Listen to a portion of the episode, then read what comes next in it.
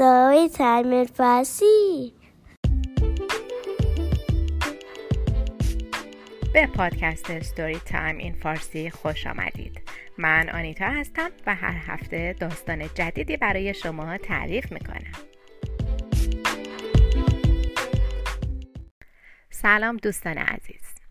امیدوارم که خوب و خوش باشید و آماده که داستان امروز رو بشنوید. قبلش از دوستان عزیزی که با پیام و ایمیلاشون با ما در تماس هستن تشکر می‌کنم. داستانهای بسیار زیبایی به دستم رسیده که به زودی براتون اجرا خواهم کرد. اگه شما هم دوست دارید داستاناتون رو با ما بفرستید حتما ایمیل بزنید و یا در page فیسبوک با ما در ارتباط باشید.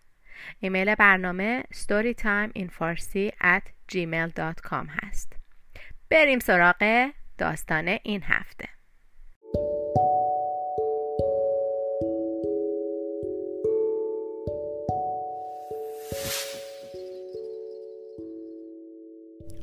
قصه های تصویری از هزار و یک شب. این داستان افسانه جزیره ای که نهنگ بود. به روایت حسین فتاحی و تصویرگری فرهاد جمشیدی. داستانی دیگر از قصه های شهرزاد برای شاه شهریار. بهتون پیشنهاد می‌کنم که این داستانها رو به ترتیب بشنوید. پس اگه داستان قبل رو نشنیدید به کانال Story Time in Farsi برید و بعد از subscribe کردن در playlist داستانهای هزار و یک شب داستانها رو به ترتیب دنبال کنید. بله اگه از قسمت قبل یادتون باشه شاه شهریار منتظر بود تا داستان بازرگانی به نام سندباد رو بشنوه. ما هم منتظرش نمی‌ذاریم و داستان جزیره ای که نهنگ بود رو با هم میشنویم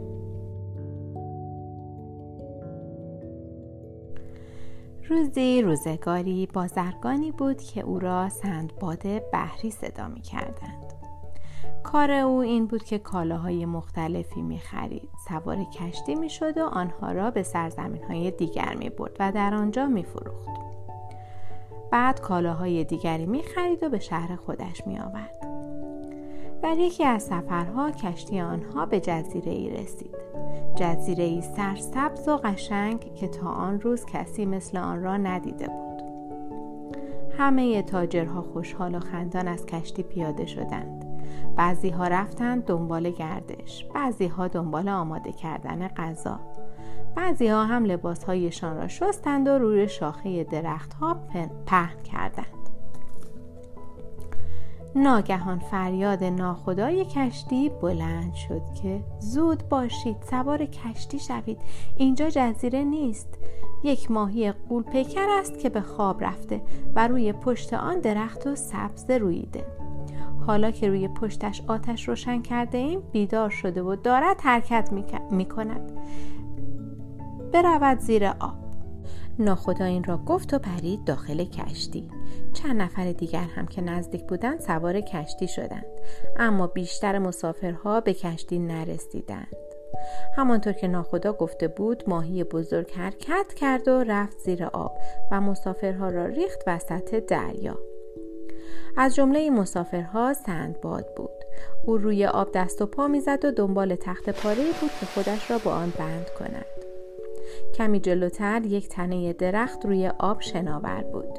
سندباد خودش را به آن رساند. سعی کرد به طرف کشتی شنا کند و خودش را به آن برساند و سوار شود. اما ناخدا آنقدر ترسیده بود که بادبانها را کشید و کشتی را به سرعت از آنجا دور کرد. سندباد ماند و همان تکه چوب. چند روز روی دریا شنا کرد تا به جزیره ای رسید. کنار ساحل شاخه درختی را گرفت و خودش را کشید بالا. بعد روی جزیره راه افتاد. چون هم گرسنه بود و هم تشنه کمی از میوه درختها خورد و چشمه آبی پیدا کرد و چند مشت آب به سر و صورتش زد. کنار درخت نشست تا خستگی در کند. ناگهان دید که چند سیاهی به طرف چشمه می آیند. خوب که نگاه کرد دید مردی است که چند اسب جلو انداخته و آنها را به طرف چشمه می آورد. اسبها به کنار چشمه رسیدند و آب خوردند مرد با دیدن سندباد گفت تو اینجا چه می‌کنی؟ توی این جزیره؟ سندباد قصه سفرش و غرق شدن آن جزیره را هم گفت بعد پرسید شما اینجا چه می‌کنید؟ این اسبها مال کی هستند؟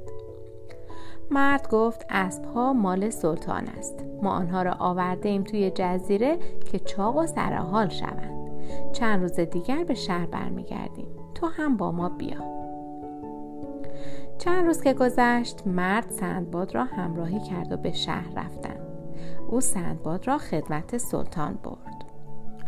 وقتی سلطان از ماجرای سندباد با خبر شد با تعجب گفت مگر می شود که یک نفر این همه ماجرا را پشت سر بگذارد و جان سالم به در ببرد یعنی تو همه این خطرها را پشت سر گذاشته یا حالا سالم در کنار مایی؟ سندباد خندید و گفت بله می بینید که سالم هستم سلطان پرسید آیا کاری بلد هستی؟ سندباد گفت من تاجرم و کارم تجارت و خرید و فروش کالاست. نوشتن و خواندن هم می‌دانم. سلطان گفت اتفاقا ما دنبال کسی میگشتیم که خواندن و نوشتن بلد باشد. باید لب ساحل بروی و هر کشتی که در ساحل پهلو گرفت داخل آن بروی و اسم مسافرها و کالاهای کشتی را یادداشت کنی. می‌خواهم معلوم شود که چه کالاهایی به شهر ما میآورند و چه کسانی میآیند و می‌روند. به این ترتیب سندباد در آن شهر ماندگار شد. هر روز لب ساحل می‌رفت و هر کشتی که لنگر میانداخت داخل آن می‌رفت. از مسافرهایش سوال می‌کرد و نام آنها را در دفتری مینوشت. سندباد دنبال دوستان تاجرش بود. منتظر همان کشتی بود که او را سوار کرده و با آن جزیره برده بود. او دلش برای شهر و دیارش تنگ شده بود. دلش برای زن و بچه هایش تنگ شده بود. روزها گذشت تا اینکه یک روز کشتی بزرگی به ساحل آمد. سندباد رفت داخل کشتی و اسم مسافرها و کالاهای آنها را نوشت. اتفاقا مقداری کالای تجاری بود که صاحب نداشت. ناخدا گفت اینها مال تاجر بیچاره است که در دریا غرق شد. حالا باید آنها را بفروشیم و پولش را به خانوادهش برسانیم. سندباد پرسید صاحب این کالا مال کدام شهر بود؟ ناخدا گفت بغداد. سندباد پرسید اسم آن تاجر را به یاد داری؟ ناخدا گفت اسم او سندباد بحری بود. در این چند دقیقه که حرف می زدن سندباد ناخدا را شناخته بود. این کشتی همان کشتی بود که او را به آن جزیره عجیب برده بود و بعد هم او را وسط دریا رها کرده و رفته بود. سندباد گفت ای ناخدا سندباد بحری منم. مدت هاست که دنبال شما میگشتم. چه خوب شد که پیدایتان کردم. ناخدا گفت عجب دنیایی شده. کالای مفت دیده ای می‌خواهی صاحب شوی؟ سندباد گفت ای خدا مرا به یاد نمی آوری؟ منم سندباد روی آن جزیره عجیب بودیم که فریاد زدی همه سوار شوید که جزیره دارد زیر آب می رود یادت هست؟ شماها سوار شدید و ما به کشتی نرسیدیم ناخدا ساکت شد و سندباد همه آن ماجرا را مو به مو تعریف کرد اسم تاجرها را گفت و ماجراهای دیگری که در کشتی پیش آمده بود. ناخدا فهمید که سندباد راست می‌گوید و صاحب کالاها خود اوست. ناخدا گفت ما هم دنبال تو میگشتیم. حالا که پیدایت کرده این بیا کالاهایت را تحویل بگیر. سندباد خوشحال شد. کالاهای خودش را تحویل گرفت و آنها را به بازار برد و فروخت. بعد پیش سلطان رفت و ماجرا را برایش تعریف کرد.